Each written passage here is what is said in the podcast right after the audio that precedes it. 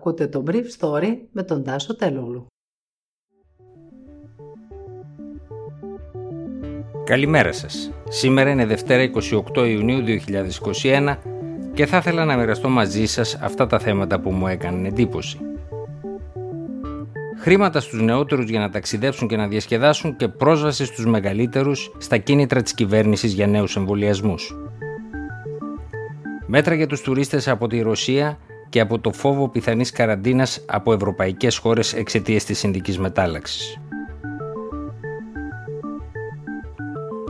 Σήμερα το πρωί γίνεται η σύσκεψη υπό τον Πρωθυπουργό για τα μέτρα ενθάρρυνσης όσων σκέφτονται να εμβολιαστούν.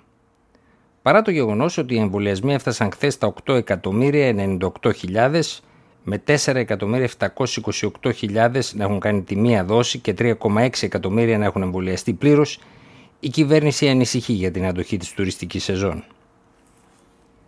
Στα μέτρα που θα ανακοινωθούν πιθανά και σήμερα, κατά πάσα πιθανότητα από τον ίδιο τον Πρωθυπουργό Κυριάκο Μητσοτάκη, περιλαμβάνονται χρήματα με τη μορφή επιδότησης εισιτηρίων για μετακινήσεις και διακοπές για τους πολύ νέους, εκείνη δηλαδή την ομάδα που έχει τους περισσότερους δισταγμούς να εμβολιαστεί. Στα καταστήματα υγειονομικού ενδιαφέροντος θα δίνεται η δυνατότητα μεγαλύτερης πληρότητας στους εσωτερικούς χώρους εφόσον οι πελάτες είναι εμβολιασμένοι. Το μέτρο ωστόσο δύσκολα θα επιβιώσει και πολύ περισσότερο θα ελεγχθεί στην επαρχία και τα πολύ μικρότερα καταστήματα του οικίου κλάδου. Με τα μέτρα αυτά η κυβέρνηση ελπίζει να κερδίσει στις νεότερες ηλικίες άλλες 100.000 εμβολιασμένων ενώ ο μέσος όρος κυμαίνεται για τους άντρες το 42% του συνόλου και για τις γυναίκες το 43% παρά το γεγονός ότι αρκετές γυναίκες εξακολουθούν να αναρωτιούνται αν θα πρέπει να εμβολιαστούν εφόσον θέλουν να τεκνοποιήσουν. Σε ανακοίνωσή της στις 21 Μαΐου 2021, η MGA, η Ελληνική Μευτική και Γυναικολογική Εταιρεία, συνιστά τον εμβολιασμό καθ' όλα τα τρίμηνα της κοίησης.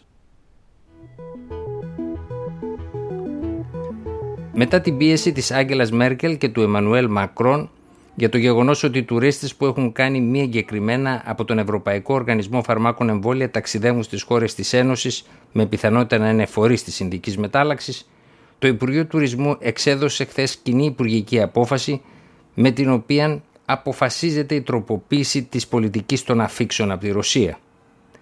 Συγκεκριμένα λόγω της εξάπλωσης της μετάλλαξης Δέλτα, δηλαδή της συνδικής μετάλλαξης στη Ρωσία από μεθαύριο 30 Ιουνίου Όλοι οι ταξιδιώτες οι οποίοι φτάνουν στην Ελλάδα από τη Ρωσία πρέπει να έχουν βεβαίωση αρνητικού τεστ PCR μοριακού ή αρνητικό rapid test.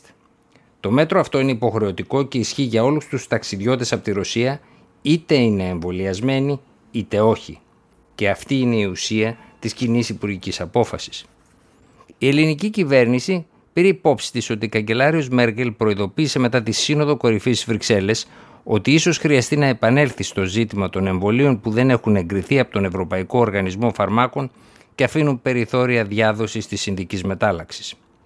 Αυτό βεβαίως θα σήμαινε ότι ένα σημαντικό ποσοστό όχι μόνο Ρώσων τουριστών, αλλά και επισκεπτών από την Ουγγαρία, τη Σερβία, την Τουρκία, αλλά και τις χώρες του κόλπου θα πρέπει να αποκλειστούν από την ευρωπαϊκή ταξιδιωτική αγορά εφόσον ισχύσει ότι ταξιδεύει όποιος έχει εμβολιαστεί με εγκεκριμένο από τον Ευρωπαϊκό Οργανισμό Φαρμάκων εμβόλιο. Ήταν το Brief Story για σήμερα Δευτέρα 28 Ιουνίου 2021.